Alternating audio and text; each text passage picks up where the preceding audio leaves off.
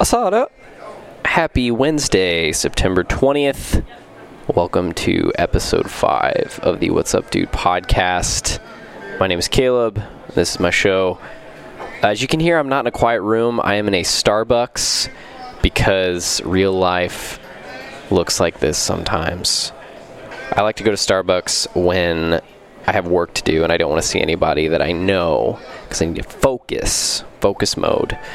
Uh, I don't know why I feel the need to justify my reason for being at Starbucks. I guess I'm insecure about my coffee addiction and my hipster tendencies, but I guess I'll just have to get over that. I'm super excited about today's episode with Logan Miller and Travis Teel Page. These are really good friends of mine. We just got off the road, did a few dates with them. You've heard both their names if you have listened to all of the What's Up Dude episodes. And it was a fun conversation. Uh, we talked a lot about music, about the tour, about Logan's history as a musician, uh, Travis's record, Logan's solo stuff. It's just it, it's a fun episode, so I hope you guys enjoy it. Quick shout out to my good friend Aaron Willis, who produced the theme song for What's Up Dude that you have been hearing every episode, and you'll continue to hear because I enjoy it. I think it's pretty neat. Without further ado, let's get to the show. What's up, dude? Oh, what's up, dude? What's up, dude? What's up, dude? Asada. What's up, dude? Talking to that for me. What's up, dude? Check. Hey, Yeah. how Sounds we doing? good. Can you hear me? Oh, I got you. We good? Travis put that bad boy on. Are these all connected, or can I turn down channel? You can four? turn down. You're separate. Oh wow! So if you need to turn up or down, you can turn up or down, Hey, Travis. how But those are are the we? options. So. Hey, how are we? wow, Hey, you got a good we? radio voice. Do I? Yeah. Cool. Hey, My uh, my dad always said I had a great radio face. Nice. wow. Got him. Off to a solid start here. Which one am I? What number? uh, you are number three. Cool. I So don't need to change want- it. Okay. Just wanted to know. Well, there it is. If you need to, do you need any panning or anything? Anybody? No. Slapback. Yeah, if Delay. you can take a five dB cut out at about one k, Perfect. that's where my Everybody's- voice really shines. Everybody's compression sounds good. You need your threshold shifted, Travis. no. You good? I'm good. Uh, I think I got you at a cool like minus thirty five. So That's great. How much were y'all's headsets? uh, these were two hundred dollars a piece. Cheap. Yeah. That's Yeah. how much what you're wearing is probably. You got like a vintage like Like if you look at, like, if you, 1963 if you look at the Beats, the XLR, used and by the the, Eagles. that's probably right. Yeah, probably. Well, I Patag- only had Patagonia hat definitely puts you over two hundred. That, yeah. I only had two headsets, and Logan's like, "I think I got something," and he goes into his gear closet and gets like a vintage. Now, Vintage legit, dynamic Are mic. we rolling? Oh yeah, we've been rolling for like three minutes, but I can cut anything. Golly. Let So me we can go start back in, wherever. in my mind and think of all the things that I shouldn't have said. But three you are a real ago. pro because I didn't. I was actually watching to see if you would hit record and when we would start the Pete Holmes thing. Mm, but Right? No, dude. I we missed it. already started. You already missed are- it. we are Pete. I was dis- no, I was disappointed that it wasn't rolling when I walked in the door. That's it the- was. That would be the Pete yeah, I- Holmes. I, had it recording in my in my bag Oh, in my right? backpack. Is that right? Great. That'd be dope if I could do that. Uh, so we just got off the road two weeks ago, one week ago, recently. The three of us. Yeah. Uh, so for everybody that has listened to previous "What's Up, Dude" episodes, they heard your name multiple times. Uh, Yeah. Especially you, Travis, but I you as got well, a lot Logan. of love. That was awesome. Um, Yeah, which thank So- you by the way. yes, yeah. dude. Thank you so much. Of That was incredible. Um, I mean, the check was nice too. Yeah. But um, I just wanted to give you guys some love. Promoter check. And uh, Just he's trying to stay competitive with MeUndies, Blue Apron. right. No, Right. we we would be a uh, how often do you cook at home? yeah I love. Uh, I, s- Charlotte's Web. I started listening to the uh, the Bobbycast that Yeah, you told me oh, about, yeah. and it cracks me up how he rolls ads like Live. in the middle of a conversation. Well, and what's also great to me is that nobody thinks it's odd. Like people just stop talking. Yeah. And then he brings it right back, and you're good to go. Yeah, So, he's got big time celebrities, songwriters, musicians on his show. Like, ask Brad Paisley a question and be like, "Oh, hold up, Brad." Uh, Do you like to cook at home? Because I have an easier way. That's And he hilarious. just rolls How the ad and then sleep? gets Do you sleep number? just goes straight to the copy. Um, so, how long were you planning for this this tour? This five, six dates, five dates, It, five wa- dates. it was originally seven dates or six dates. It was originally six dates. okay. maybe seven. So uh, we were gonna do like seven shows in six days, and that did not work. Okay. Um, what happened? Uh, I actually haven't heard the story. oh man, I knew it got shifted, but yeah, I don't know that I, story. I don't know that I want to get into it. Okay. all of it, but um, you know, you, anywhere you go, you try to. I'll try to put it as delicately as I can. Uh, anywhere that you go and you've never played a show in that city before, um, it's really bold to headline a show, and our plan was not to do that for every show. That ended up being what happened, and it didn't. It wasn't awful, but yeah. um, But the goal, I mean, originally it started out as we just want to get in front of people, Yeah. play in front of people, and we kind of identified a few markets where that would probably make sense as like a first a first go at this thing, and um, when you're dealing with people, it just gets tough, and so um, because we weren't really. Um, like setting everything up ourselves because we weren't actually like headlining all these shows. Um, there were just people that we were kind of dependent on to like book the gigs and that we were going to be playing with and, and things like that. And that, um, that all just kind of ended up falling through for a couple of those cities. Is that delicate enough? Yeah, it's delicate. I think. Yeah, it was, and it's nobody's like. It's not a big deal. Like it just. It's a huge deal and it's someone's fault. It's But, not. uh, it's not a big deal. It, I think that we originally we were going to play Austin and Dallas, uh, and so those were cities that there's just no chance that we could have gone in and headlined a show and had good pull. And so I partnered with like just people that we know down there, and everything that essentially everything that we tried ended up falling through. And I think it was I ended up being a great thing because then we got to add Denver to the mix, and Denver was a lot of things. Um, and it was a learning experience. It was ended up being a great show. I think for the you know three people that were there that night. don't even. don't even. No, it's it ended up being good. Like um, like we had a fantastic. We partnered with a fantastic uh, local musician in Denver named Jason Polly, and he's just. I mean, he brought.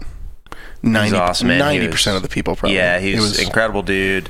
Um, yeah, so I mean, just real quick to the shows. It's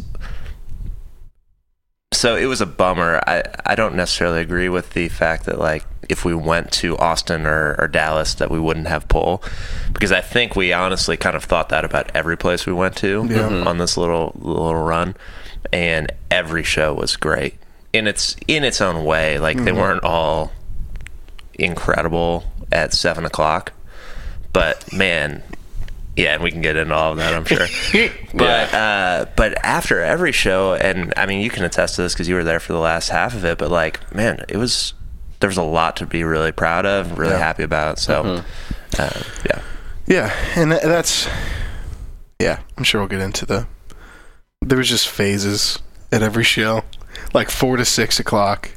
We'd go through a phase, and then six to- Travis would go through. Travis a phase. would go No, through. Yeah, everybody just- else was fine. I Well, told yeah. Travis this is a great way to actually get into it because then this can we can talk about the shows. But I told Travis, uh, and I think it even started earlier. It was like in the morning there's going to be some problem, like you're not going to be feeling well, didn't get enough sleep, whatever it is. Yeah.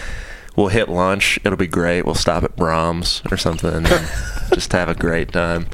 Uh, and then from like four to six, there will be some. Uh, you know, you'll be nervous about whether people show or not or whatever. That'll be really frustrating. Um, and then you'll get kind of over that. And then like at eight, eight thirty, there'll be another problem, like some catastrophic problem with front of house or whatever it is. And then uh, it'll be go time. We'll go do the gig, and then it'll be great. And everyone had a great time. There were no problems. And that that cycle happened every day. hmm Every day.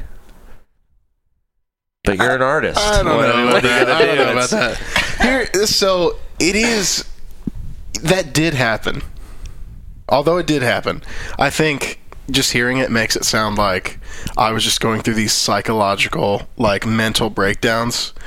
But it, there was legitimate, like, like Denver. There was a legitimate, like, you know, there was legitimate grief for some things.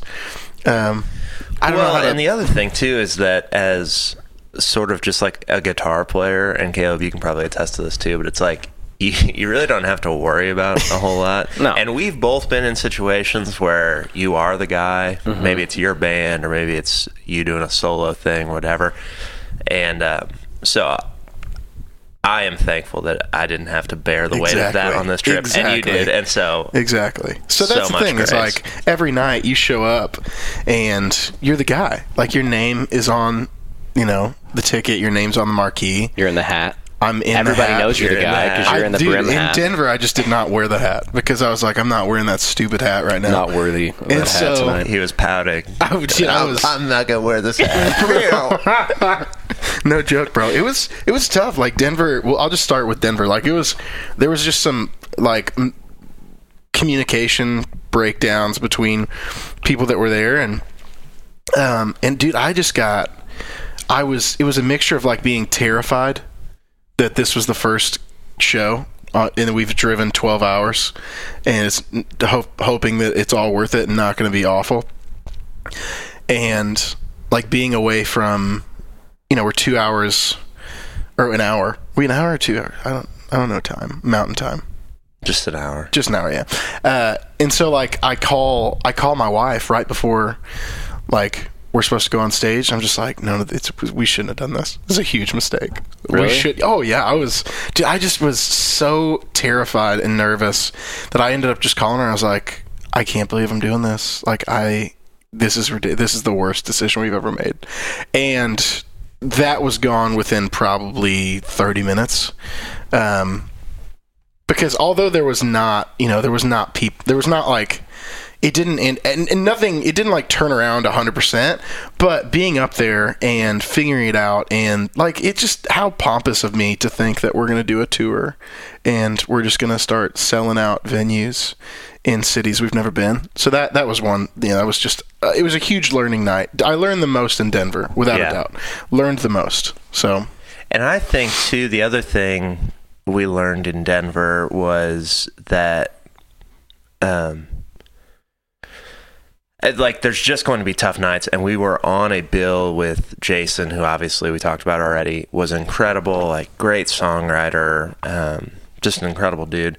Um, but there was another band on the bill, and um, you know, at, at one point we had asked them to switch spots essentially. Like they were gonna be middling. We asked them hey could you lights up? Just go open it because they didn't bring anybody. Nobody came to the show for them. Um i they- didn't know that we were i was trying to skirt around this but you're going right at i it I can't imagine they're gonna be listening to Oh, this deal. I was not. really. Then I'll just go. I was really upset at the middle band. Yeah. that is where all of my frustration was. yeah and so and and i don't obviously want to dig too deep into this in Just case in case. because this Yeah. will be archived i'm sure Great people, awesome people great, great, hearts people, uh, insane, Great hearts. mentally unstable mentally unstable, insane musicians, in absolutely insane musicians. Yeah. But we asked them to switch because Jason brought just a plethora of people, and and it was it was incredible. And so we're thinking, let's have Jason go up second. And then those people will stay for Jason, and then we'll go up right after Jason goes on, and, and hopefully we'll have a good crowd by the time we go on. long story short, they said no, we won't do that, can't do that. Um, and and so at that point, it became okay. So who's going to be the the bigger tool? And we just decided to kind of like not continue that and just Yeah. said okay, and that's fine.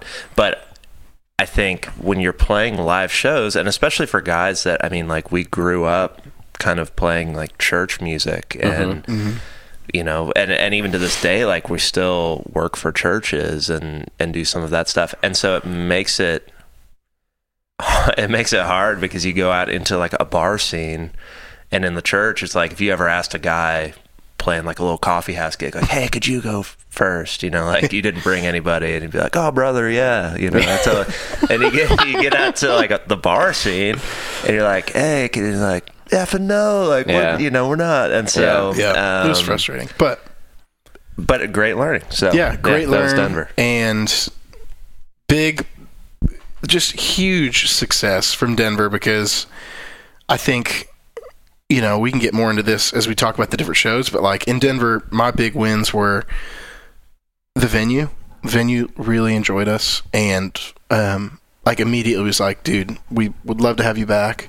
Um, and the sound guy, sound guy loved us, and so like I know those seem like if you don't if you're not a musician, those seem like oh cool two people liked you, but those are big deals for me. I, I, Yeah. I want I want to make I want to make good impers- im, im, impressions with venues, um, and uh, but like legitimately as we so what sucked to sum it all up was like as we're watching this middle band play. Jason's folks are just like Just leave. Just, just walking out. So I'm in the back of the room, just like dying inside Mm. because half the room is walking out as they're playing. Not because they're bad, but because it's just they don't necessarily fit the bill, and that's on me. And and they're Jason's people. You know, Jason went first. That's what they came for. That that's not a uh, not a big deal. It, that doesn't hurt my it- feelings, and but it, was excessively late. The Yeah, show it was because very it was late. it was Monday night, Labor Day. show started at nine, yeah. and there were three bands. So, Like we didn't go on until 10, 15, 10, 20. So it was just just such a bad combination Yeah. of things. I feel bad. We probably shouldn't go through every show. No. Do your thing, dude. No, No. because Well, I mean, there's not a whole lot. Yeah, there's No, not a whole lot to go through. I mean, that I think Denver. It was just a really big. It was a big night. Yeah. Well, and y'all And- drove from St. Louis Yeah. to Denver Yeah. after. Talk about Saturday night. oh man. What y'all were both doing. Saturday night, oh yeah. you were at a John Mayer concert. Yeah, we went to see John Mayer in. I live in St. Louis. We went to see John Mayer in Chicago, and then I had to lead at church the next morning, and so the show got done at like eleven. Me and my wife got in the car and drove through the night. Got in like three thirty, slept, got up, led, and then we left to drive to Denver immediately after that. So I mean, it was just a marathon of a Yeah. weekend. And then I was in a wedding. Saturday. So, Saturday. and you had to lead Sunday morning as well, right? No, I just totally put that on Logan. Did I lead?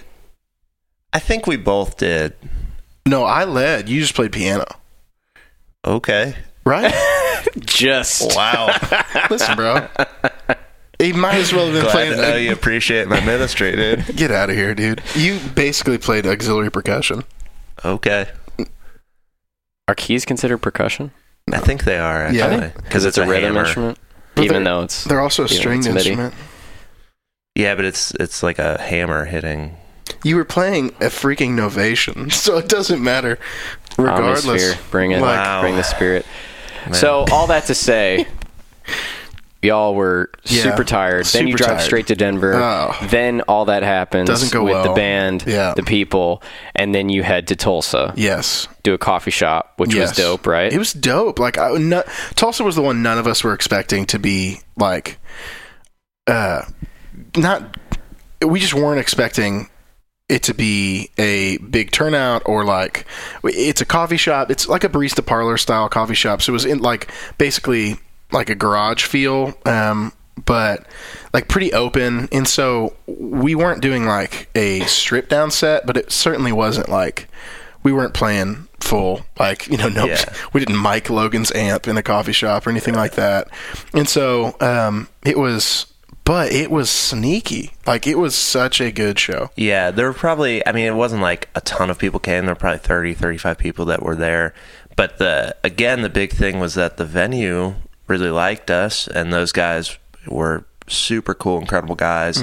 Um, and I thought it was even telling. They said after the show, they were like, "Man, we've had so many people come in here and you know do little shows in the shop or whatever." And he's like, "They're always terrible, so we we don't really like promote them or anything." And um, but they were like, "We would love to have you guys, and we would promote it, and we would do it." And you know, so you walk away from something, and it's like, "Well, that's a win." Yeah. like we've we've won some some very influential people in Tulsa. Yeah. Mm-hmm. Cirque So- Coffee. It's a coffee shop in Tulsa, Cirque. downtown Tulsa. Yeah, Cirque. they're awesome. Was their They're coffee great. good? It was yeah, dude. They are like you would.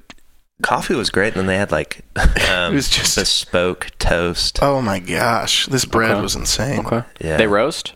They do. Yeah, they roast. They just started roasting in the last like I don't know three to six months or something like dope. that. That's But yeah, cool. um, so for for those listeners that are not Mm-hmm. musicians, why did you do this tour? Because I think some people are thinking, why Yeah. would you drive to Denver or Tulsa for 30 or less people to sit and reluctantly listen to your music? yeah, I Like, what does that mean? Which I will just to preface this, the whole tour was not thirty people. No, it wasn't. But it was, but that show in particular was just. I mean, smaller, so yeah. I think there was probably forty people at the Tulsa show, which in my mind is infinitely better than thirty.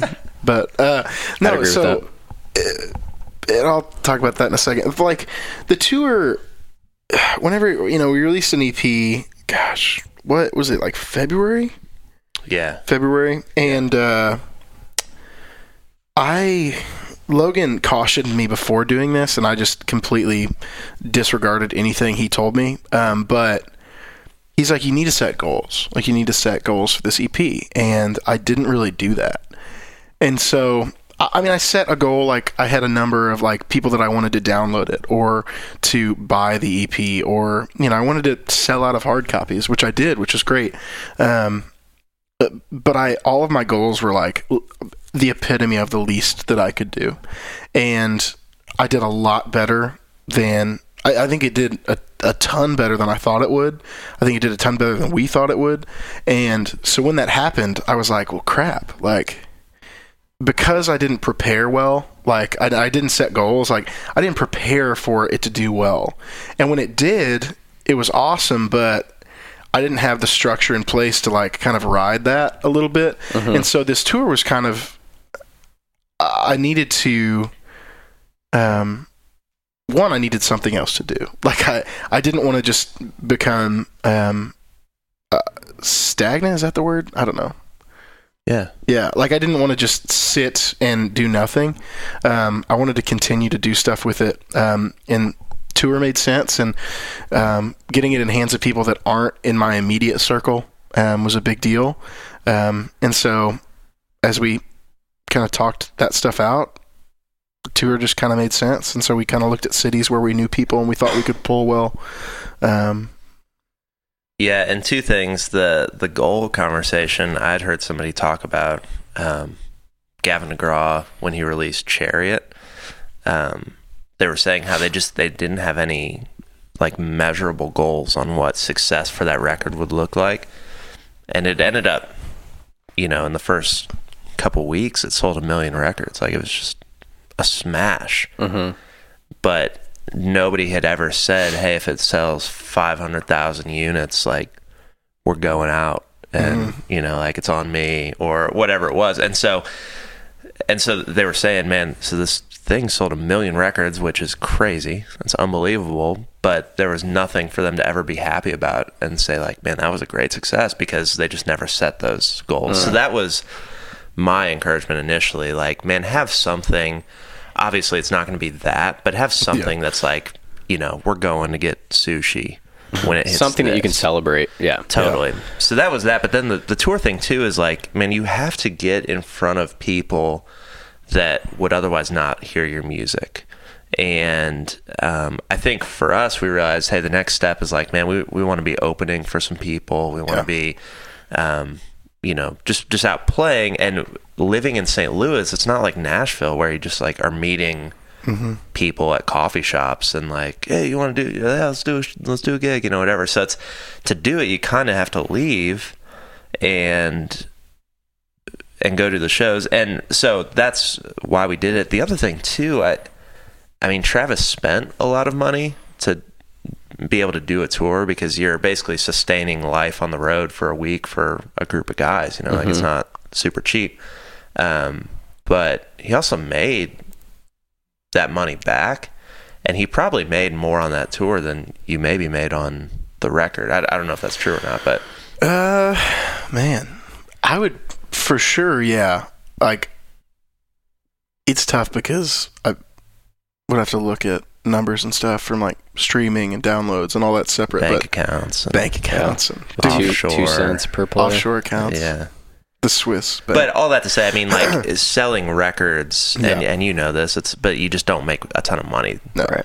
doing that. So if Right. you, want to make money, you got to kind of get out there and play for people. Those T-shirts, though, bro. Those Yeah. t-shirts. Those t-shirts. Did you man. make all your money back uh, after Duck the tour Room? Because we didn't talk after the Duck Room show. Uh, From yeah. the from the tour, like from merch and stuff. Because I know Ozark was a huge night. For Ozark was a huge night. Thank you, Lake of the Ozarks, Missouri. Coming out I strong. mean, wow. Thank you retirees. yeah, Yes. had Cash some- only. It was great. Throw it down. Um, yeah, I think I think we. The problem was I, you know, like Emily and I are not rolling in it, and so we took a lot of. Um, I, I was just really just like doing gigs, like whether they're you know church gigs or whatever, and like a lot of the money from the EP we set aside for something else, and um, and so a lot of it's just kind of been like rolling, and so that that's what the money that I will have made back, like from T-shirts or stuff like that. That's going to roll into the next thing we do, you know, and stuff like that. And so a lot of the music money kind of stays um, together, and like I'm just going to I keep putting that money back into music stuff. Um, but yeah, I think like I think by the end of this, like I still have probably half the amount of T-shirts that I ordered. Um, if I I get one of those, by the way. I Yeah. still don't have a T-shirt. you didn't get a T-shirt? Well, they're forty dollars. just kidding. No, just kidding. No, yeah, you can for sure get a T-shirt. Um, What a blessing. yeah, Thank you. such. I just want to be a blessing to you. Yeah. just want to be Serve a, me. Yeah, I just want to serve you well. You. Servant's heart. Just clothe, Clothe you. you in righteousness. Oh man, no, uh, yeah. So like, I think by the time that that's over, I will for sure have made my money back. Sweet. um, which will be nice to break even and not, um, you know, just sell, have to sell our house or refinance our house to. I think a lot of people that aren't musicians or have not toured before or just don't know the music world Yeah, assume that if you're on tour, I do that with air quotes for those of us that aren't watching via video, yeah, which is nobody. Uh, they assume that if you're on tour, you're like signed or you're Oh, rolling no. in it or you're like Mm-mm. somebody's paying you to be there, and it's just not no, boo boo. just not the case. No, that So- ain't that ain't happening. being out for even just for those three shows Yeah. gave me a lot of perspective. I mean, we were in two separate vehicles. Yeah, My matchless amp was in the back seat of a Honda Accord or whatever Brent drives. You Yeah, guys are in a minivan, It's like not luxurious. no, No. except for Ozark. was- Thank, thanks to Travis' Dude, dad. Lake of Travis's the Ozarks dad, was is dope, but- incredibly luxurious, but that, That was, was- like a, we we all needed that so bad. yeah, but but yeah, man, like it was. I I think to wrap up the the why, like it, it- I just needed, like Logan said, I wanted to get it out in front of other people, and um, I think we did that. You know, Mhm. I think there's a lot of um, good feedback we received um, from the places we played and the people that saw us, and um, yeah, And real quick too, the other thing that I think drove that was that the record that we made is awesome. Like it's I think it's still stands up. Like I still listen to it, and enjoy it and all of that. But I feel like the live show Yeah. is something that man, if you come see it, like you will come back. Yeah. And so if we can and this was my philosophy the whole tour was like if there's somebody that maybe came for the opener and they're maybe going to give us uh, a song and a half or two songs to decide if they're going to stick it out for the rest of the night or leave like i think a minute into the first song we'll have them yeah, Mm-hmm. type thing and i know that sounds like prideful and whatever but you were there and, Yeah. You know we open with a song called you had to and um, it's it starts down but man when the band comes in it is so powerful it's so big yeah. and it's something that I think people want to stick around for. So that was the other thing for me. Like, man, if we can just get five minutes, like you'll stay. So, oh, there it is. You like that? How That's smooth nice. is that? That's nice. Yeah, so Travis starts with this by himself. I'll roll it real quick. No keys. We didn't have keys the first two nights that I was on the road, so it's just him and his acoustic, him Yeah. and his acoustic. wasn't enough to get us through. So like nobody's listening. And then Correct. I mean, no joke. yeah.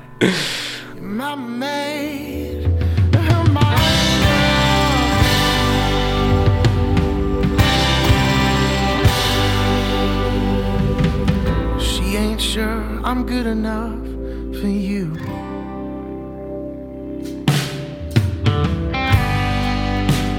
Yeah. It's funny because you'd see people having conversations and then by the time we dropped into that groove, Yeah. everybody's like, "What what's Yeah, going they're- they're on?" with it, yeah. Yeah. That was So, that was my super fun, man. That was my big, and I even had this conversation with Jason night one in Denver. Is like that's my biggest, like as a musician, that is my favorite thing. Yeah. Like when Oh, we yeah. played the Lalo show, like I came out and did Selfish Art, and I knew like I knew verse one, chorus one. I'm not they're gonna be talking, but man, I want to get them. yeah. Like I want every night I want that to happen at least once. Like for everybody in the room to be uh like attentive on what we're doing and it we had great venues and so it wasn't like we were fighting we weren't fighting against you know the crowd any night but um yeah, it's just an incredible feeling when conversations are going on and then the room changes and conversations stop and our stage chatter starts up a little bit and people think like we're, we're kind of like bringing them into what's happening on stage and and that's why like even I remember saying to Brad, uh, Brad Baker played keys with us in St. Louis. It's like, dude, like stage chatter has to be at an all-time high. Like, I think when that happens, like people think they're like people. You, you're bringing people up, like up on stage with you almost, and it's mm-hmm. it's just special. And and that that is what, like, as much as I love the EP and I love the record. I don't love being on the road all that much, but I love playing with with y'all up on stage. It's just it's one of the most um, fulfilling and fun and energetic and whatever you know adjective you want to use. Like it's just it is the the actual like the literal best. Like I love it. Yeah, man, thank you. It's awesome. There- There's a couple things too that are funny about this. Just listen to the record, but we play this so much quicker. Yeah, yeah. yeah. Like, which is just it's just like pure adrenaline. Oh, yeah. But like when that first thing came in, I was like, yeah, okay, it's there. um, so, but dude, the other thing that's cool is we got.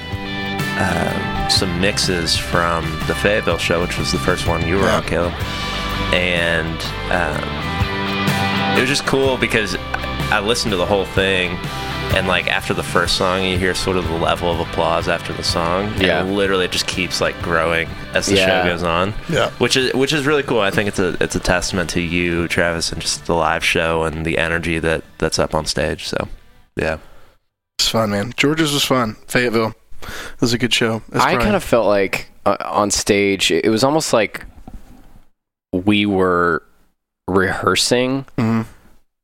but people were there watching it. yeah, Like that's how it felt every night because I remember I, I was trying to prep for the songs and you sent out like I don't know 721 songs that you wanted to do and I gave cut- like I cut two songs. a couple I directions cut two songs. and like I'm used to we're all used to just freeforming because Yeah. we've been in church Yeah. yeah, but when you're playing a show, like I Mm-hmm. wanted to be a little more prepared, and I knew that y'all were going to be out for two dates before me, so I was like, okay, I'm hopping onto this thing that's already, that's already kind of been happening, and Yeah. so I remember talking to you about parts, and then you were like, just talk to Logan. So I called Logan, and he was like, hey, just kind of like feel it out. We'll just talk on stage, and I was like, okay, cool. So I was pretty nervous about that. Yeah. And then which I'm s- that's terrible. It's No, awesome, it's cool. is Like- what it is. Fun. well, we did. We rehearsed, Yeah. and you were like, "You good?" And I was like, "Yep." And I was totally not Calling good. that a rehearsal is. Ah, ah. well, that's the thing is, so we, we, had run about like 40 minutes so. to like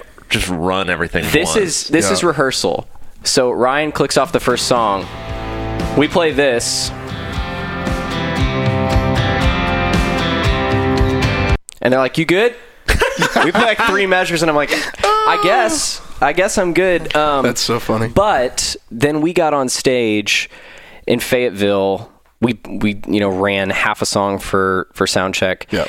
And we got into it and you were we didn't know the set list. I knew the first four were going to be EP and then you were just going to shout out songs after that. Yep. And everything just fell into place. Yeah. Yeah. And I wouldn't have it any other way. Yeah. Yeah, it's awesome, and it's it's cool for us because it's like number one. I'll say I don't think that's great advice for a lot of for most bands. Even like Correct. you Yeah, should I would know what agree you're with that. doing. Yeah. Yes. but it's a very like special group of musicians, and I don't say that because I'm there. I'm like hanging because Ryan and Peter, Yeah. and, Oh, yeah. like Ryan everyone's Peter for incredible. sure. Like, Yeah.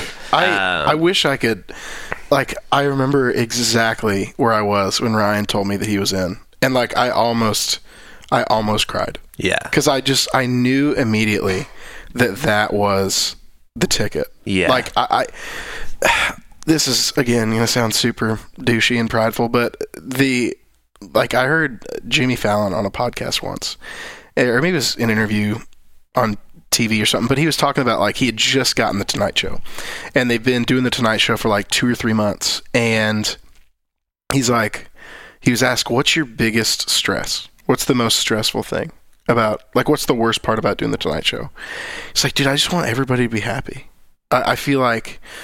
Everybody that works for us, I want them to enjoy it as much as I do and that is the biggest point of anxiety is that he just wanted everybody to enjoy it as much as he did and that i could not i don't know that there's anything that i can relate with more than that sentiment that my biggest anxiety for the tour was that three days in everybody's going to be like what did we get ourselves into and so i knew when ryan said he was in i knew like just from a musician, just from a music standpoint, that Peter's life was so much better. Like, Yeah. and your life was so much better. Yeah. And so, I, I just, like I said, if if I'm not playing with these guys, obviously I'm gonna be, I'm gonna prepare a little bit better than we did. But I just, I mean, I knew that, like these dudes, like Logan, Peter, Ryan, you, Caleb, like I, I knew that something special was gonna happen just because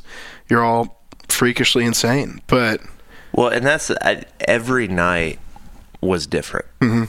Like it, every night had the potential to to really become like any number of things mm-hmm. because the songs are sort of this framework for like how we're gonna get into it. But then mm-hmm. once we're into it, it's like man, it could literally we could end a song and and Caleb just goes into some thing, you mm-hmm. know. And maybe that brings us back into something, and then we're back into the chorus, whatever. But it's like every night can be different. So I think that's awesome for for us from a musical perspective. But I also think it it makes it really fun for people that are watching it Yeah. Mm-hmm. because, and I got this feedback from Blueberry Hill the last night that like people felt like they were there with us. Like it wasn't just this thing that we had, you know, knocked out at like a sound stage and timed it to the mm-hmm. second. Right. But we got up there and like they're watching us communicate and like people are grinning and like leaning forward to see what's going to happen next. Yeah. And so I think it makes it so much fun for the audience too. yeah, I went to see uh, Drew Holcomb and the Neighbors the other night at uh, Delmar Hall, and Drew's guitar player Nate Dugger is one of my favorite guitar players. He's Of the Duggars? of the I was gonna yes, say no, no. It's like Um, twelve brothers he and is- sisters. He's one of the most underrated players I've ever Yeah, heard. it's great. And he reminds me a lot of you because in recordings, you can tell that he's a solid player. And you can tell he's good. He writes good parts. But watching him live, he unleashes, and it's just like, what? Like you're just looking at your friends, just laughing, and like I feel that way when I watch you play. And so I watched him play the other night, and he hopped from pedal steel to keys to electric to acoustic, and he played a solo on every one of those instruments. He played electric Yeah. most of the time, but um, was the only guitar player, filled all the space, and was doing a lot of like bluegrass country jazz combo in his playing just like so weird Yeah. um and that's how i feel about your show I'm all about all of those things that you just said. Yeah. that's how I feel about your show, and that's how I felt even being on stage was like almost like I was outside of it watching it happen.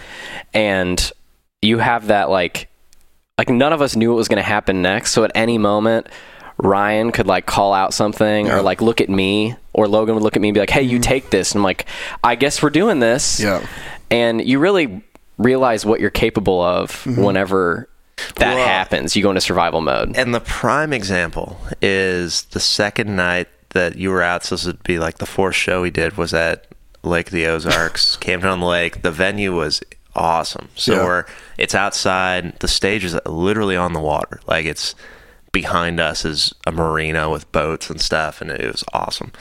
Um, and so and we played the show, and it was great. Um, had a ton of fun. It was sunset behind us, and Yeah. like it was just awesome. But then we f- we finished our set because we're out doing. And I'm exhausted. everyone's tired. I'm thinking there's no way I'm going to be able to sing tomorrow night. Travis doesn't have a voice. Like it's just crazy. And this guy comes up with money. He's like, "Hey, I'm gonna, I'll give you guys a lot of money to play for another hour." Well, let me interrupt for one second. So, Yeah, this is great. I actually forgot about this. so we are in the middle of our second to last song. So the last song was a cappella. Yeah. So the second to last song, I don't even remember what we played that night, but it was huge. Mm-hmm. And Logan threw me a solo. So I'm like, I just I can't make you let me. yeah, yeah. Yeah, So he yeah. had just said, he had just looked at me and said, "You take this." Yeah. So I'm thinking, okay, who? Logan said Logan that? said that to me. Okay. So I'm trying to go into solo mode. I'm like, okay, what pedal am I going to use? Where am I going to go? Okay, we're in. You know, thinking about key, like and pathways, it all that starts. stuff. It starts big too. Yeah. So Yeah. it's like, Yeah, so I'm looking down at my board. I am mid stop on my boost pedal, about to go into a solo, and I see this guy standing at the edge of the stage waving a wad of cash. and he looks like one of those rich lake dads. He's Oh, wearing yeah. that like PFG long sleeve, like sunscreen God shirt. loves the the rich lake dad. Like Dude. should have had a visor on. Yes. And life is good. yeah, yeah. And he's like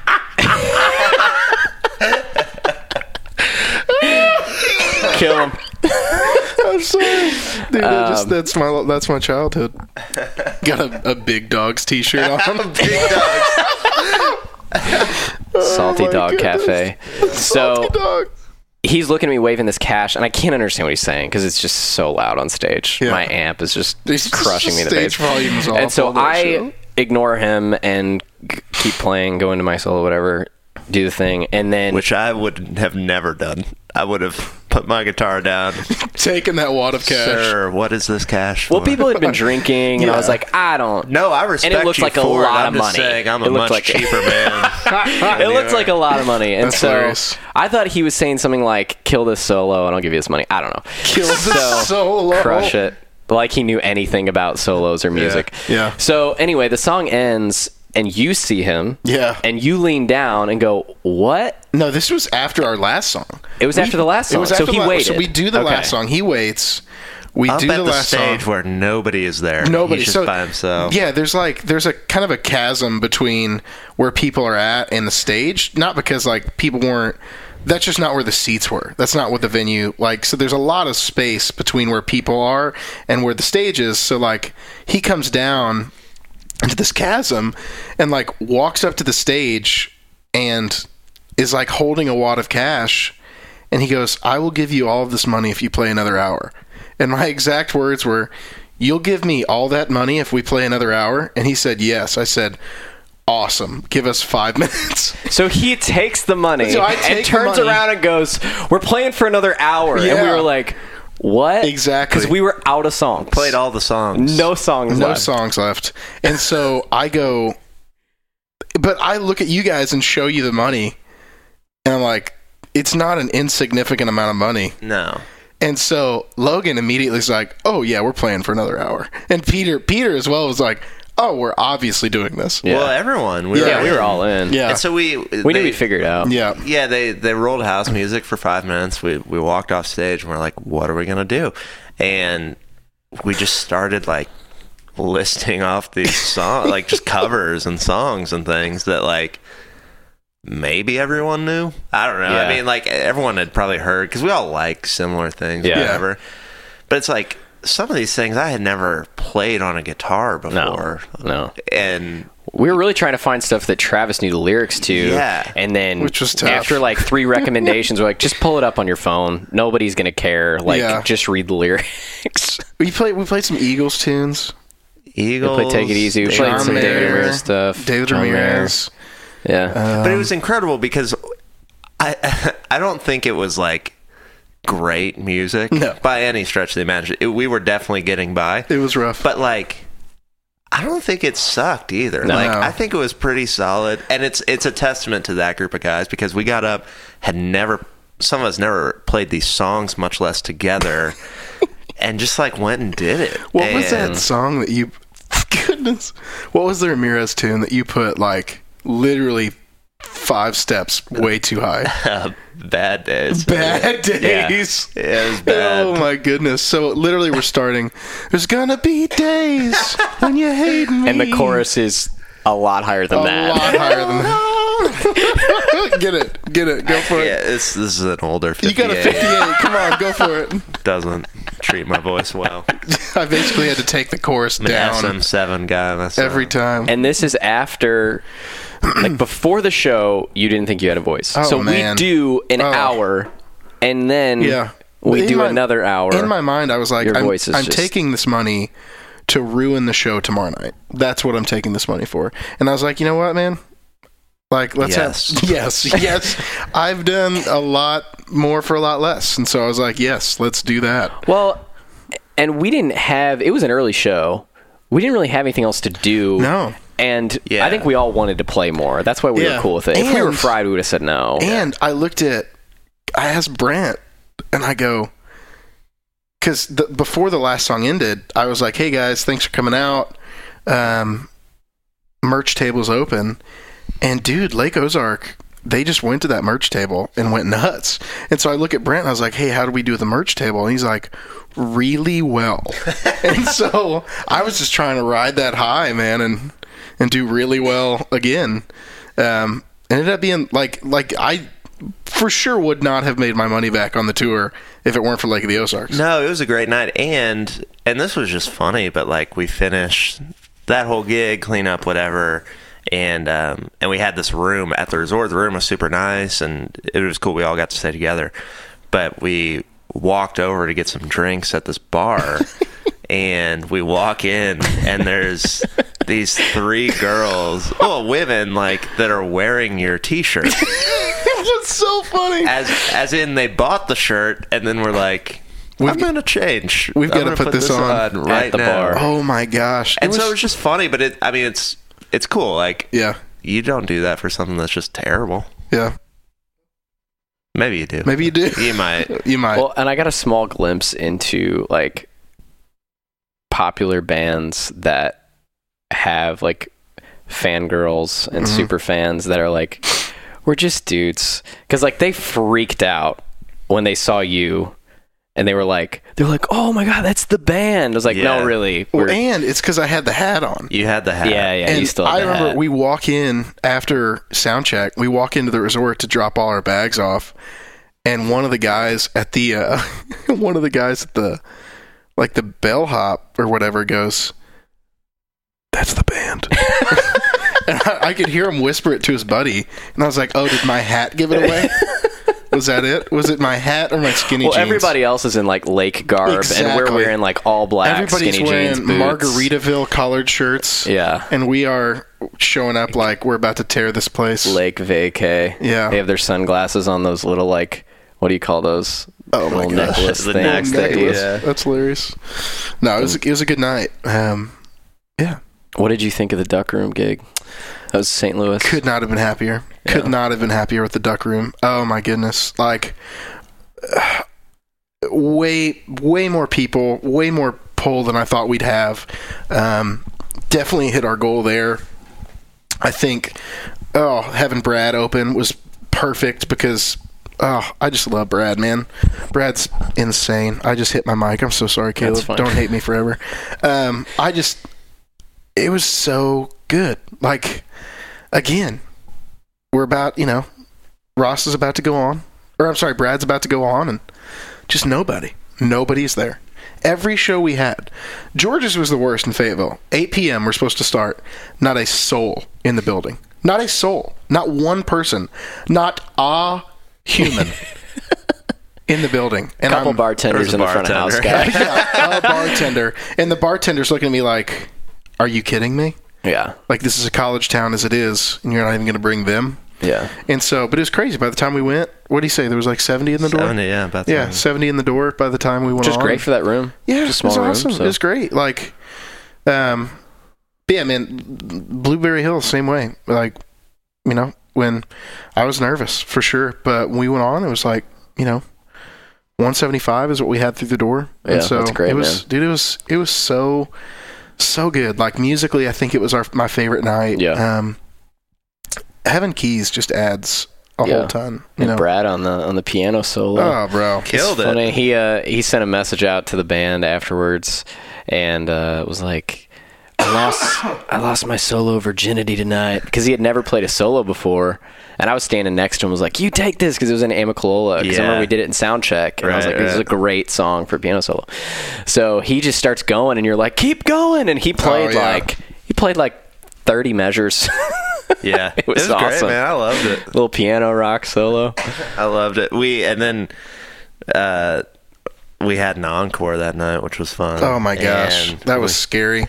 And we can't again because obviously we had not planned for any of that, and Mm-hmm. so we. um I mean, we played all of our songs in the set, and we we end. We've been ending the show with um, everyone gets kind of around a mic, and we've got this sort of acapella thing with Travis playing, and it's really cool. Like it's it's Yeah. a great way to end the show. Anyway, so but we we had done slow dancing in a burning room the night before, Yeah. and uh, dude, we started When it dropped, ah, people Oh, dude, went people nuts. freaked out. ballistic. Yeah, it was so great. much fun. It was awesome. Could you imagine that guy playing that song? Oh like oh my gosh. fifteen thousand people and like boom, boom, boom. Maybe people just freak out. Did he play it at the Chicago gig? Oh yeah, yeah. Oh yeah, Oh, my people- goodness. David Ryan Harris did that vocal. Oh, thing. yeah. Oh, just incredible. Shirts on the Goodness. stage. yeah, dude. All of it was it, dude. awesome, man. Sure. Shirts, panties, whatever. Yeah. Men's shirts, Men's shirts. Men's skinny jeans. So outside of playing guitar for Travis Teel Page, Yeah. I'm just gonna start calling you that all the time now. Which is his Your- main your artist squeeze name. always. Um, That's the main thing that Logan does. right. you Um, do like a thousand other things. No, but the main thing is plays guitar Mhm. with That's Travis main Teel gig. Page and And then there's other minor gigs. Other Smaller. Outside of that. small things. So you have. I'm gonna flatter you for a second. So you have drummed. You've drummed on tour. I have. You've played bass on tour. no, let's not skip over that. You have drummed on a. Well, no, we're gonna get a- back. We're gonna get back okay, to it. Okay, sorry. You drummed on tour. You played bass on tour. Which you had had you ever played bass before for a show before that tour? No, this is the first, That's this is the insane. time. Tell yeah. me about that first. the bass thing. Yeah, how did that how did that happen? Uh, well, it was it's it was like a Christian conference thing, um, and a buddy of mine uh, just asked me like, "Hey, would you be up for doing this thing?" And I, I just kind of assumed it would be guitar because that's what I play. And then we got into the conversations. It sounded awesome, and uh, and then it was like, "Hey, it's going to be bass," and right, and I'm like, "Oh, sweet." You know, like I don't play bass. Sick. Yeah. But I mean, like I wanted to do it, and I really like the people and whatever, and so I went out and did it. And bass is funny because I think it's the easiest instrument to like uh, become passable at. Yeah. But it's one of the hardest Survive. instruments to become like Oh, great yeah. at to Yeah. really Like lock in. get in. in there. And uh, and luckily the, the drummer, his name was Brock O'Call, and he's just got an awesome pocket, and so he was super easy to play with. Um, yeah, so it was, it was fun. and how many dates did you do on that? Well, You're that off like six weeks or something? yeah, that was like six or seven weeks. Yeah. and that that was hard because it it's this whole like camp thing, and they had a full semi truck of production, but no crew. So like, so so we are the Classic church oh camp. my gosh, dude! And so, you know, I remember driving from here to Denver to, um, we played outside of Los Angeles in Orange, California, and so it's like you're driving crazy long way, and then you get there and have to unload a semi truck, and You're setting up lights and PA. oh, and dude, everything. Really? I didn't know that. There was this moment too. we had these um these like mobile staging platforms, and on top of the staging platforms, we didn't know, but they had put all the extra like XLR power. Like so, there were probably 200 pounds, maybe more, of just like cable that we didn't know. And so me and my buddy Bryce are on our backs, scooting this thing out from the top of the semi with our legs. And all of a sudden, like, we get the full weight of it.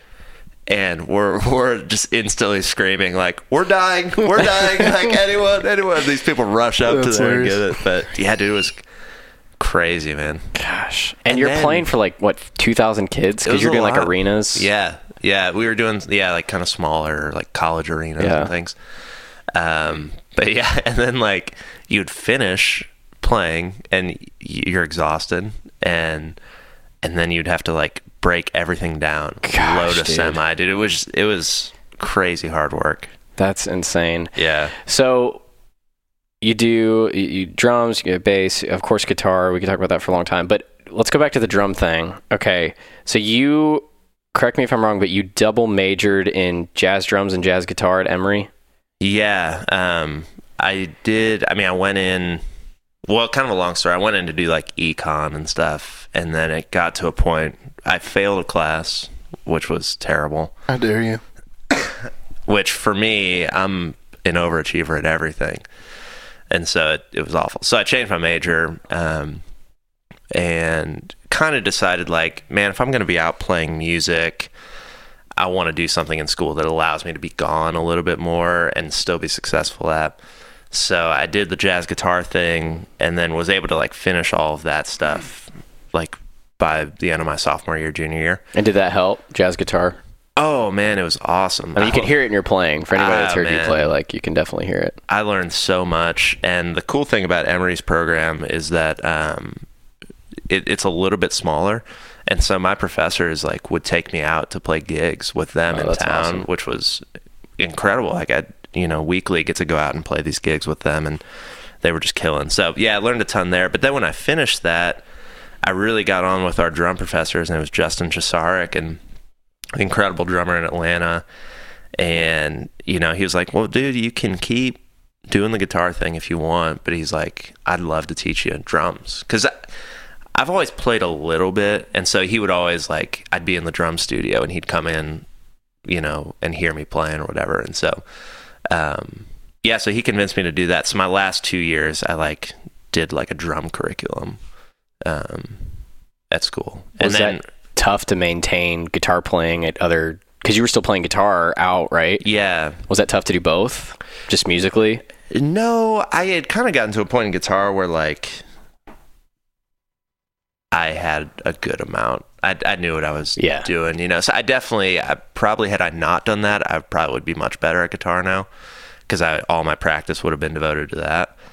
But I just like so many different types of things that Mhm.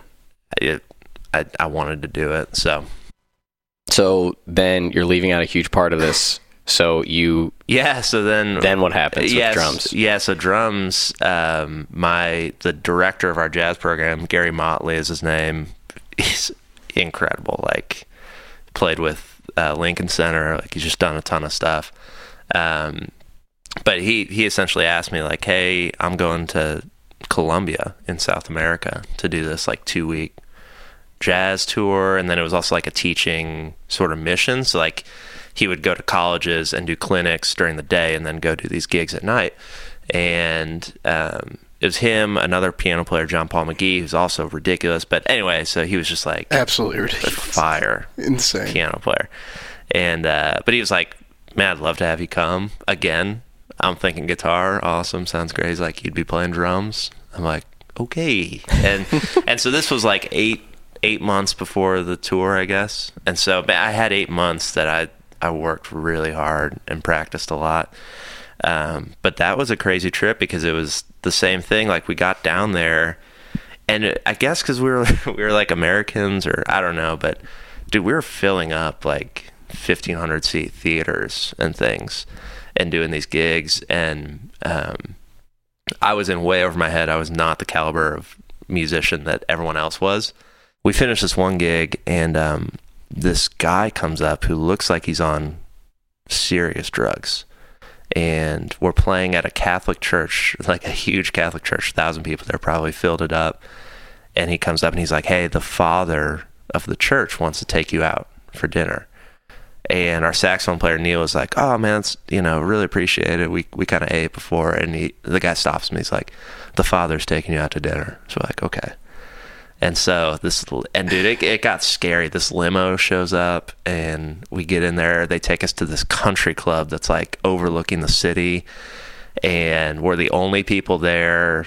They start popping wine, bringing it around. There's like ladies that are serving, the, you know, like it was literally out of a movie. And this father's there, just we didn't even really talk. He just like wanted to be there with us, and Jeez. it felt like if you didn't eat and like drink this wine, there's going to be problems. Yeah. type thing. Um, yeah, it's crazy. That's Wow. nuts. So you do that, do the bass thing. Uh, you were in Atlanta for four years. Yeah, so I went down there, yeah, for school, and then I was actually going to stay down there after I graduated. To do what? Well, a number of things, but I played guitar at a church there called Passion City, and so that that Might have heard of it. You might have heard of you, it. You may know. He says it so casually. Oh, it was a church called Passion City. I don't know if you've heard of Louie Giglio or Chris Tomlin or Kristian Stanfill.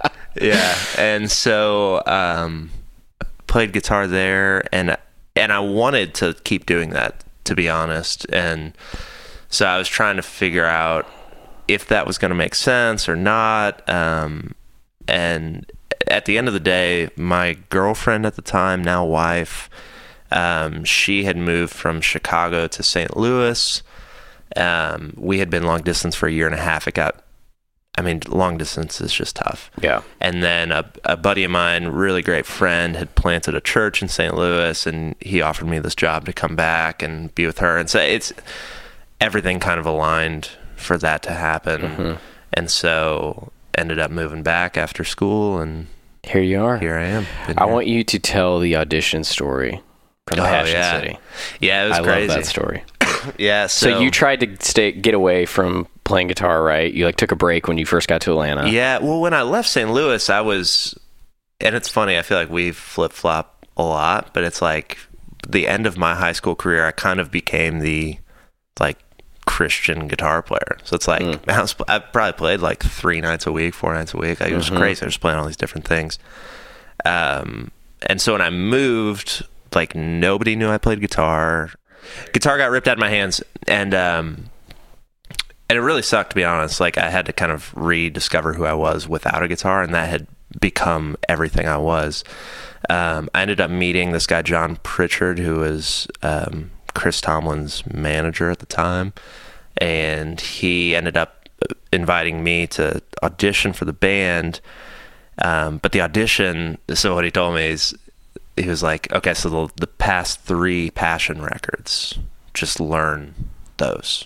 How did he know you played guitar? So he there's a, a little like acoustic music venue there called Eddie's Attic, and it's um Ever heard of it? ever it? heard of it? That's where the Civil Wars got their uh, start. yeah, Jay Biebs. So like John Mayer, Bieber, Civil Wars, Yeah. Sugarland, ton of people. They have this open mic night on Monday nights, and I didn't. You couldn't have a car my freshman year, um, and so I would walk to Eddie's Attic, which was kind of near my school. Um, anyway, I go to play this open mic. There was a guy there named Reese Nobles who was friends with Pritch. He played before me, and so Pritch ended up seeing me, and then he saw me in the lobby of the church the next weekend. And he was Crazy. like, "Hey, at this the, huge church. yeah. He sees you in the lobby. and Yeah. he's like, "Well, you were the dude that you know." Um, and so it crazy, and there's a ton kind of more to that story, but down the road, and I had served like I would get there in the morning to PCC, and I would like blow leaves off the parking lot, and like I mean, it it was not like this glamorous thing. Were you doing that because you eventually wanted to serve in music, or you were just well, I just wanted to to serve? I just wanted to serve. Yeah. Yeah. Um, good answer? right? Well, and it was I knew that, you know, years later I'd be being interviewed on a podcast. Yeah. I wanted to just be able to say that I, I, man, the servant's heart. That's the kind of guy that I am. Yeah. Listen, it's not glamorous. It's just my life. Um, yeah, so I wanted to do that, and then I eventually like got started doing choir stuff there. So I did a ton, and then Pritch asked me to come audition, and and so obviously you, say yes to that and but the audition he told me okay learn the last like three passion records um, so this would have been white flag and like awakening kind of going back there and he was like we're you'll come in we're gonna do like three songs with you um, but we'll like pick a pick a song pick a key and, and we'll go. So it's not even just like hey learn the record. It's like hey learn the songs and then be able to like do this in any way any key anything like that. So i walk in and they're like all right we're doing not ashamed like d How'd they have you set up? it's in a circle so you're on stage and dude that The most intimidating audition. intimidating. and I walk in, and it's like Tomlin's band. So it's like Daniel Carson and Travis Nunn and Gilder. It's like all these guys that I literally saw at Scottrade Center when I was a kid. Yeah, been all Like, over the world. man. And Daniel and I, I told him this, but I was like, dude, you made me want to play guitar. Like I saw him open for Steven Curtis Chapman. He had this Telecaster, which is why I have a blue Telecaster now. That's what he played, and he was just like, man, I'm old, you know. um, so yeah, so they they called not ashamed in D. It's like one, two, three, and you're just like in it, you know. You're like, oh, okay, yeah, we're good.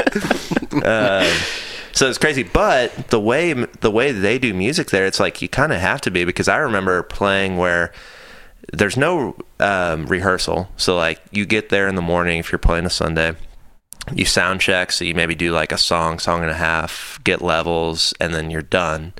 And then the service comes. So at this point, you've only done one of the four or five songs you're doing. It's like a TTP show. Oh, come on. And then you go do it. But then I remember like coming back up after Louie's message, and we're like on the side of the stage, and we were going to do Cornerstone or whatever. And they're like, hey, we're, we're doing the stand and B. And then you're out on stage and you just do it, you know? Mm-hmm. And so you kind of had to operate that way. Like you had to be able to do anything at any time in any key. And so it's just funny now that that came back around with the, the Travis gig because it's like that's mm-hmm. kind of what we do, you know? Mm-hmm. So. Man, that's awesome. Yeah. Do you miss it? Yeah, I do. But I'm thankful for a lot more things that I have now that I wouldn't have. Mm-hmm. Like even getting to play with this band I, I feel like is on paper not even close to the same thing. But I would choose this over doing that any day of the week because we're we're creating something new. Like we're paving a new, Mm-hmm. it, which is not to say anything mm. negative towards that at all. Mm. Trying to No, keep, it, I- keep it together over here. no, I, I and I don't mean that negatively. It's just It's getting misty in here. in terms of music, man, I enjoy what we're doing Sure. a lot. So Yeah. yeah. Yeah. It's crazy. Well, it's funny how like whenever you're, um, you know, I'm sure at, at PCC you're able to get whatever you want in your ears and it sounds incredible and you have the best mics on. Yeah. You know, you can Yeah. hand pick any Neumann you want. That just reminded me of that Ozark gig. yeah. Oh, We moving had, on. we had Uh, a really good sound guy yeah. at the Lake of the Ozarks gig. A really Um, great guy.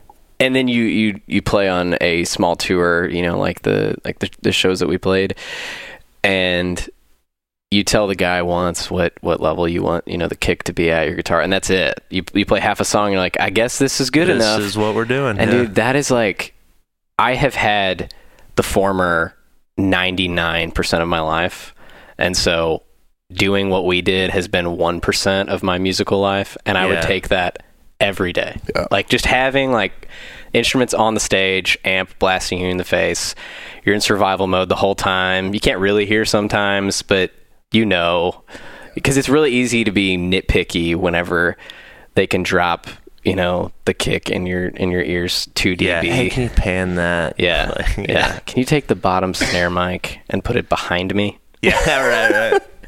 It's really going to affect the way I play this part. sub. Yeah, yeah. Yeah. So I want to play something real quick because outside of all that, you also have um, this. I want you to talk about this for a second.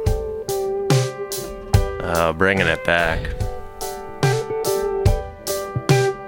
Ugh.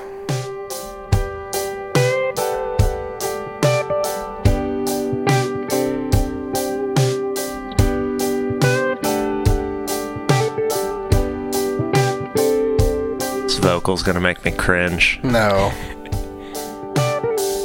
I need a new beginning. wasn't as bad as I thought. No. So That's you singing. That's Logan singing. Yeah. Uh, I need tell all me of that in my about. life. Tell me. Are you good by the way? You okay? Or do you need to head out? Could you give me like two minutes? Yeah. Yeah. Take two minutes. I'm sorry. No, Travis and I will talk about your records. Okay, man. cool, cool. Do your thing. Were you guys friends when he recorded this? Not when he recorded it, when he released it. So I met him. Um, I think, goodness, probably 2010 or 2011. Um, and I think this came out in 2012 or 2011. Let's check. I think it's 2012, maybe. 2012. When did y'all meet? Um, man, we met. I was I needed a, a guitar player for a gig. 2014. 2014. I didn't realize it was that Then late. yes. Well, I know that he had recorded it for a really long time. Um, like I think it was like a year and a half Yeah, process. it was a might have long started process, in and 2012. so- yeah. Um, man, then it couldn't have been 2010. It was probably 2011, 2012, maybe.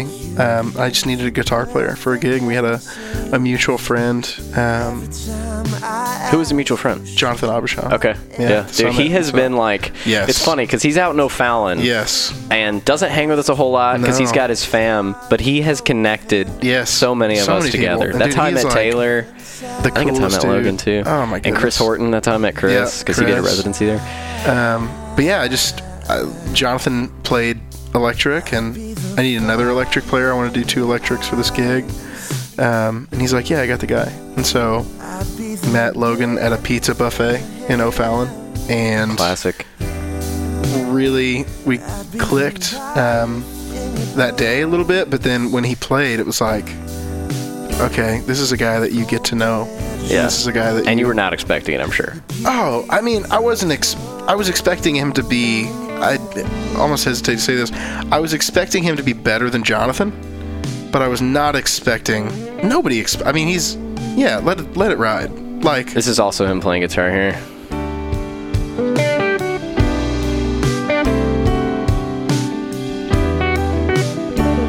God bless America.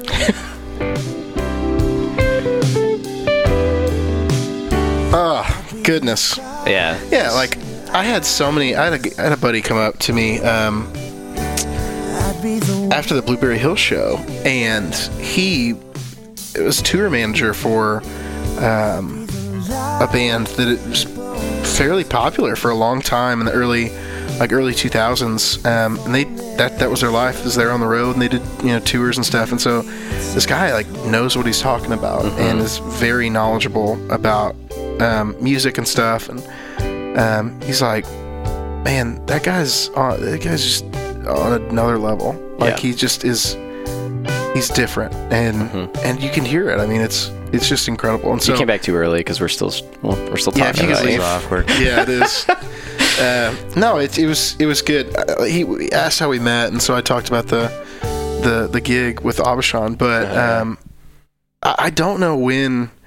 I knew musically like, oh, this is a guy that I need to get to know because, you know, back then when you're doing church gigs, it's like, okay, let me see if I can just use and abuse as many musicians as, as possible. Um, that was a joke, and nobody Well, I mean, we've Yes. both been used and Yeah. abused Exactly, by it's- multiple churches. all So of us have. I don't That is- get out of here. I don't. I, I don't get to fall under that. You guys That's are true. jerk. that's true. No, I, I just I don't even remember when we like. I literally don't remember when we became friends. I don't remember the moment. um, like us? Yeah, Well, you just talked about the moment. What the? I don't think we were friends after that. But we're Oh. like, I mean, Yeah, I mean it was a, it was probably a slow build. It was. I think you had had me out to Ecclesia a couple times. Yeah. because y'all weren't friends until you moved back, right? Kind, Just yeah, Louis? well, yeah, that was it because it was the summer, and then you went back to Emory, yeah, and then when you were coming down uh, with Ecclesia, that's kind of how it happened. yeah, You seduced me with VBs. Yeah. and all Well, because that. you guest led at Ecclesia, right? Yeah. Because I was in that rotation too. Because Yeah. when he was gone, Freddie was just like pulling Yeah, people yeah. yeah. Whoever. to try to cover. exactly. And I remember Freddie had you out, and he Mhm. just like freaked out. He was like, "Dude, Travis Page is so good. I had no idea." Unbelievable. no. I was gonna say on that song. So Auburn is. Mhm. I mean, it's probably it's the one song to me that kind of still holds up. But the the guitar solo on that song Yeah, Yeah. we we let it ride, bro. Yeah. is to this day. I think it's like as a listener, it's one of the favorite things like I've played Mm-hmm. because it's um. Anyway, I just when we did it, Aaron, who is the producer of that record, he had to leave to go do something, and so he just left me in the studio, and he was like, "I can't turn on the AC because it'll be too loud." So like, and it'll get pretty hot down here. So just like try to record a solo and like I'll be back later or whatever. And it took me like two hours. I was trying all this different stuff and like it wasn't working. And I kept taking off things. And finally, I'm like shirtless because it's so hot in this room. Pouring sweat. And I'm like, I'm just going to get the telly. I'm going to roll the tone off. I'm going to like turn on too much overdrive and just, and it like just came out. I was like, okay, yeah, That's it. that's it. Ugh. Yeah. So you were having to like get up and like stop and like re-record. Oh, or- dude, I was doing everything. He was just like, "Yeah, hey, I gotta leave. Just go do it," you know. And I don't know if I would have sat there for two hours.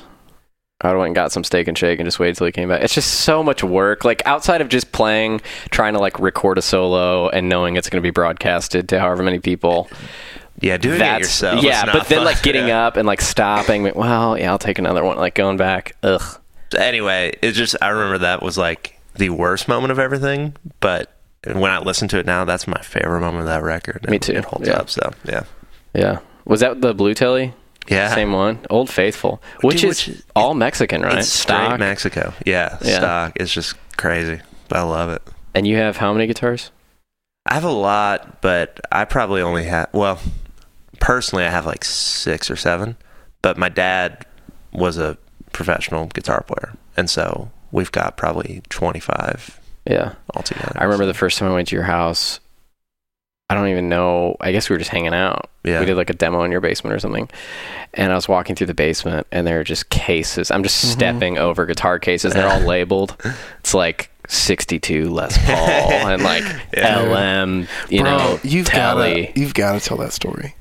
That Oh, yeah, this was crazy. So this is I don't know how much time we have, but this is like We No, have, this we will have be- as much time as if I whatever. didn't know you, this would still be one of my favorite Yeah. stories of all time. this was a, a great moment. Um, on this past spring was doing these like weekend conference things. Same band that I played bass for initially, but was playing guitar, and so we were in Louisville, Kentucky. Louisville, Louisville. Lol. Louisville. um, and the way a lot of these venues work is that a lot of them are union venues. So like the union, the they have to have somebody there, even if they're not really like doing anything. Right. They just have to be there. And so there's this union guy that's there, and he had seen like the last set, and then I'm packing up and I'm driving home. And he comes up to me and starts talking. He's like, "Man, sounded really good. Love the guitars, whatever." He was like, "You have anything else?" And I, I only brought two guitars. I brought the blue telly, which is what I played, and then on the other side of my bag, I had this. Uh, it's a 1967, 68, I think.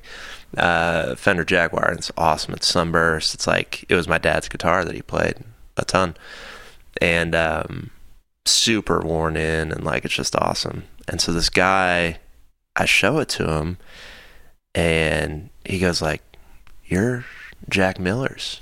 He's like, "This is Jack Miller's," which is my dad's name. He's like, "That's his guitar," and I'm like, "Yeah." I it just blew my mind, and so he's like, "Like, call your dad, like right now." So I call my dad. I hand him the phone, and I forget the guy's name, but they're just like, "What is up?" Like, and so this guy used to like roadie and tech for my dad No in this way. band back in the day. And he day. just knew it from me. He goes, "That's Jack Miller's guitar." That's And he incredible. knew Are you kidding me? it was crazy. Um, yeah, man, it was it was a wild moment. Was, And Oh he my just gosh. knew. He wasn't even like, "Is that?" He's no, like, he that's said Jack you, Miller's. guitar." he, he goes, "You're Jack Miller's son. This is his guitar," which is just crazy. That's incredible. unbelievable. That's insane. yeah. Jeez. You told me that. You called me like I probably I'm, called you immediately after. I'm driving in the car, like tearing up, like yeah, over this story. That's Jack Incredible. Miller's, it's Jack Miller's guitar. yeah, man. I'd know the guitar anywhere. That's Goodness. incredible. That's so cool. Um, so I want to tackle just a couple other things, and then we'll wrap it up. Cool. Cool. Yep. Uh, so you, you guys kind of co-wrote Mm-hmm. the "We Missed It" project, right? Would you say that? Like, Yeah. you wrote on most of the songs, if not all the songs. Uh, s- a lot of them, yeah. Yeah. But I mean, Travis did most of, yeah. So you, what was that process like? I I don't know. I I really like. It's tough to think back like on each individual song because I know there's there's one song that Peter and I wrote. Um, there's you know I remember we're the room we're sitting in right now is where we finished Family basically. Um, Yeah. and so And some of those, actually, some of the songs go back like a long A time. long like I remember being in college, like being Yeah. like a sophomore, junior in college, and us like FaceTiming, talking about these songs and sending voice memos back and forth. Mhm. Um, so it's actually pretty organic. I think a lot of things that we had been working on for a while that kind of turned in and Yeah. morphed into things. That's the thing. I write. I, well, writing's a funny thing right now for me. Is like, it's something that Logan for I don't know four years has been like, dude, you just have to, you just have to do it. Like you, you have to do it. And I don't, I don't think I'm very good at it. Um, and so that's what kind of sucks is I don't like doing things I'm not good at. But um, it is such every cliche you've ever heard a singer songwriter talk about writing music is like a thousand percent true. Like I mean, it just you got to just sit down and do it until um, the awkward is out. But I write a lot different than Logan does. Um, like I will I will send him two lines, and I'll be like, I really believe in these two lines. Let's Mhm. write a song about these two lines, and one of the th- that's how December started. That's literally December. I sent a text to Peter and I sent a text to Logan and I said, I want to write a song about how my wife is terrified about what version of me is walking through the door every day. Is it going to be like a good version of me that she loves? Is it going to be a bad version of me that she hates? Is it going to be something in between? Like, I just I wish I could find that text, but like I that's that's how that song started. It was like that's what I want to write a song about, and so we just fleshed out stuff. And dude, like I've got, I wish I could say I had notes full of like songs that are just stacked, but I have notes full of like just one-liners that I believe in, like the, dude, it was last night. That one. That's a good one. I'm excited about that one. Well, you sent me this song, just acoustic. Yeah. Sounded completely different Very than this. different. Oh, I loved yeah. it though, dude. I listened to it probably 30 times. Yeah. And then I showed up for a couple of the the, re- the recordings in the studio Yeah. when you guys were recording it, and I heard this, and I was like, "What? Yeah. No!" Like I was Yeah. almost upset because I Yeah. loved what you had done with it, I was at the time. I'll be honest about that. and now this is just this is my favorite song to play on the road. oh yeah, Yeah. Because it turns into something live that yes, just isn't incredible right now. And dude, even before the Gaslight gig, the, e- even before the EP release, it was different.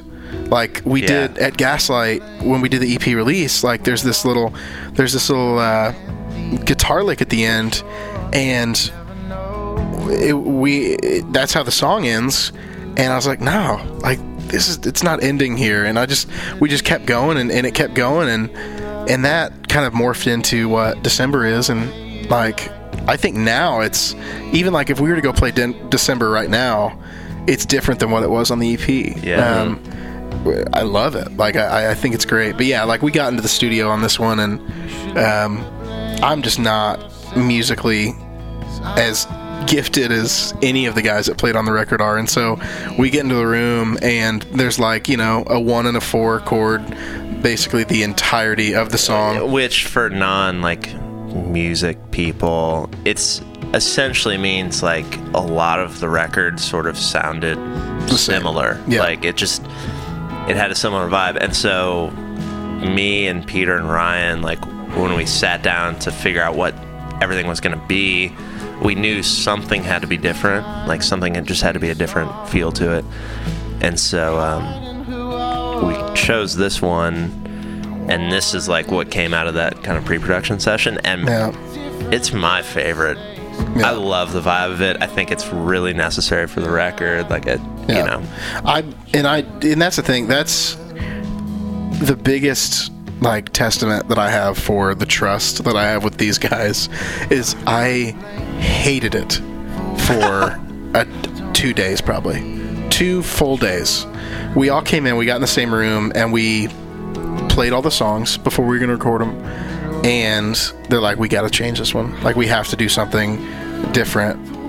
And I didn't love it, and I, but I didn't love it because it just it wasn't what I had written, and I felt like when you detach music from when you detach like I don't know like chords or whatever, and, and your idea of a song, like I mean, it's a freaking honest song. Like there's a lot there that means a lot to me, and that's like it kind of hurt a little bit. But now it's like, dude, when we're playing it, like this part here, oh man, I just it it It's fits strong. it fits so much. It just fits so much better than what I had before it did. What was your idea for the song going into the studio? Like, Oh man, where I- did that frustration or that disappointment come from when you first heard the new version? Again, I don't think it was frustration. I don't think it was frustration. It was a lot of it was disappointment because that whole like I wanted everybody to enjoy themselves when we were recording that EP. Um, kind of going back to like that's always my biggest anxiety when getting these guys together is like I just want everybody to enjoy themselves, and I could tell that like they weren't sold on the song, um, and that was that was my biggest disappointment. It was like I'm throwing I'm throwing a, a bunch of stuff at them that they're just like not sold on, and so um, yeah, and this is that guitar know. part you're yeah. I just about. I stopped because that guitar part just I love that. Yeah. Travis is funny too when he like doesn't like something because it's he he can't really commit to not liking it up front. So you just get a lot of these like half-hearted yes, like, "Hey, dude, dude, seriously, are you good with what we're doing here?" Yeah, that's great, man. Love it. And then like he'll call you later that night, like, "It's not me, dude. I can't, I can't do it." That's so true.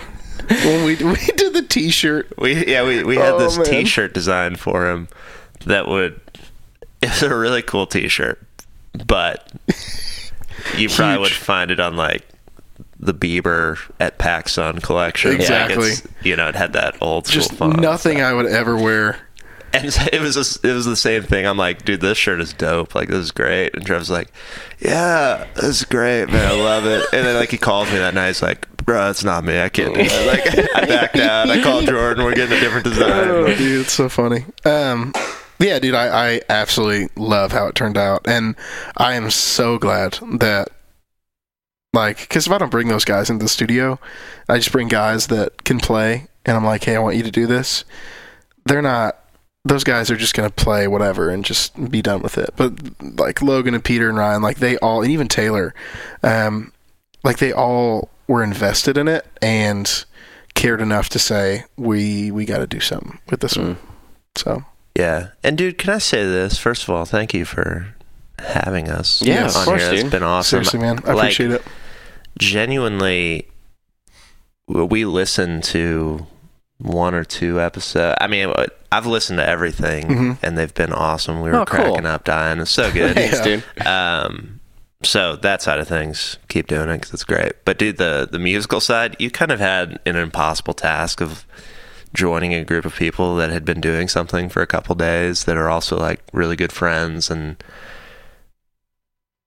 and you just like had to jump into the middle of that Mhm. and i'm sure that that was just a like just a tough situation like i don't want to overstep i don't want to like do too little or too much whatever and i feel like fayetteville was maybe uh, things were timid and i feel like man by blueberry hill like it was awesome Yeah. because as a guitar player and i was even telling my wife this like the ability to be able to throw things back and forth and know that there's a guitar player on the other side of the stage that is crazy talented, crazy competent, like has great musical instinct, great feel, great vibe, like and that we can just look at each other and like throw something to each other or play like guitar harmony or do whatever. Man, it was awesome. It really made that special. So Thanks, It was man. awesome, I really appreciate that. I yeah. did all of that, but like, dude, just I, I can't even tell you. I, I was so I'm I was jacked to have you have you on the tour, man. It was a party, it was man. awesome. It was a would party. not I easily would not have even close to been the same without you. Yeah. So thank you. I had a ton of fun, and it was a huge honor to Yeah. to get to do it for sure. The blast, man. I I feel uh, like like what you said about that jazz tour that you did in Yeah. Colombia. That's how I felt with you guys. like I'm way That's way like- over my head, but No. I knew it was I knew it was good. It was awesome. Um, before we before we head out, I just want to play one thing that you sent me Yeah. like two days ago that Yeah, I just yeah. love and I want people to hear. Um, it's just a demo. I know he's going to want me to say that, so it's just a demo. Just a day, I was being but chased by a cougar. The, every, I had the uh, flu. It was every uh, That's hilarious. every few weeks, Logan will just send me a voice memo with no text. It's just the name of the voice memo. and uh, this is what I got like two days ago. And I never really know what style it's going to be. Um, and so this is It's what just a chant. Just a.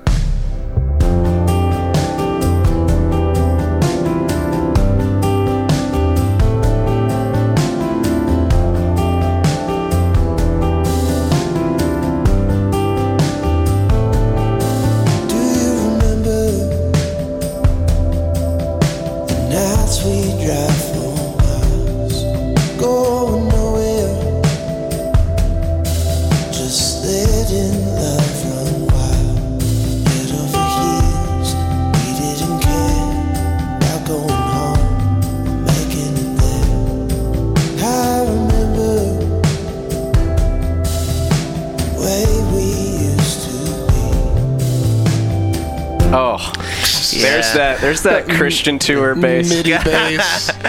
Oh, dude, that's live. Don't worry about it. Oh, That's live, huh? You felt so good after you did that. It was like, uh, yeah, I didn't hate that.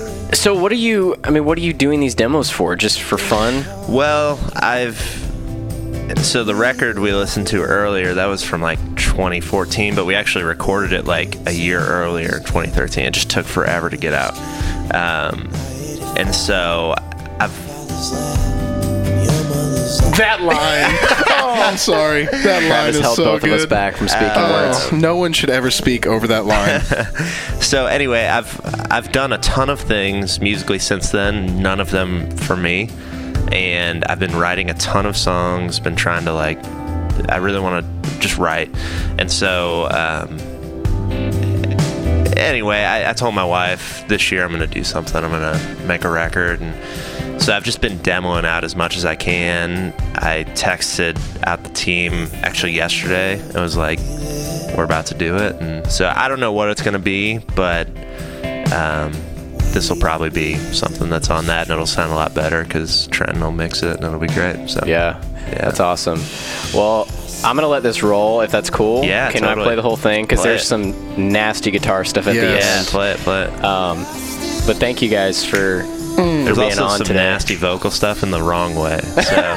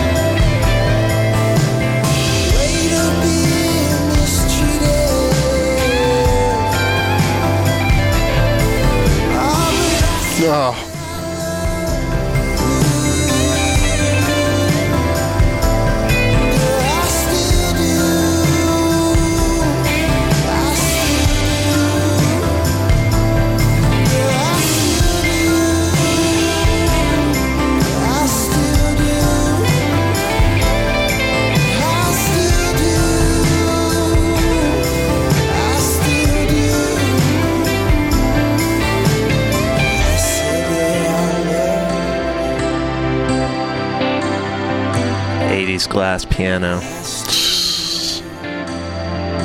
there's nothing wrong with what is happening right now.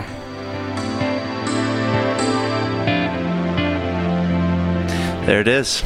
That's awesome, dude. Oh, Dude, my I goodness. appreciate Um, that. yeah, of Golly. course. I am super excited that you are actually going to do something with that because I've been getting demos for the last two years and didn't think they long were going anywhere. So, Yeah. been a long time coming. so I can't wait to uh, to hear that. I Well, thanks that for so bad. sitting down for episode five, y'all. And It's an Yeah, honor man. to have you on the show. honor to be here. Appreciate it, bro. I'm sure it won't be the last time. And we got to do it again sometime. Yeah, I was gonna have you guys on individually, but doing it together was a much I like better this, idea. yeah. Yeah. I like Because there's so many connections just between the three of us that we didn't Oh, even dude, cover. I we could have recorded for like three hours. an- But I yeah, just can't. There's. It would have been so boring if I just. that's not true. I don't have any South America stories. I think that's true. It probably been. snooze fest. Put that on one and a half times speed. Try to get through it.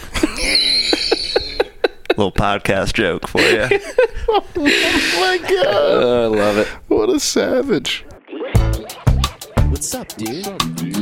Oh, what's up, dude? What's up, dude? What's up, dude? What's up, dude? What's up, dude? What's up, dude?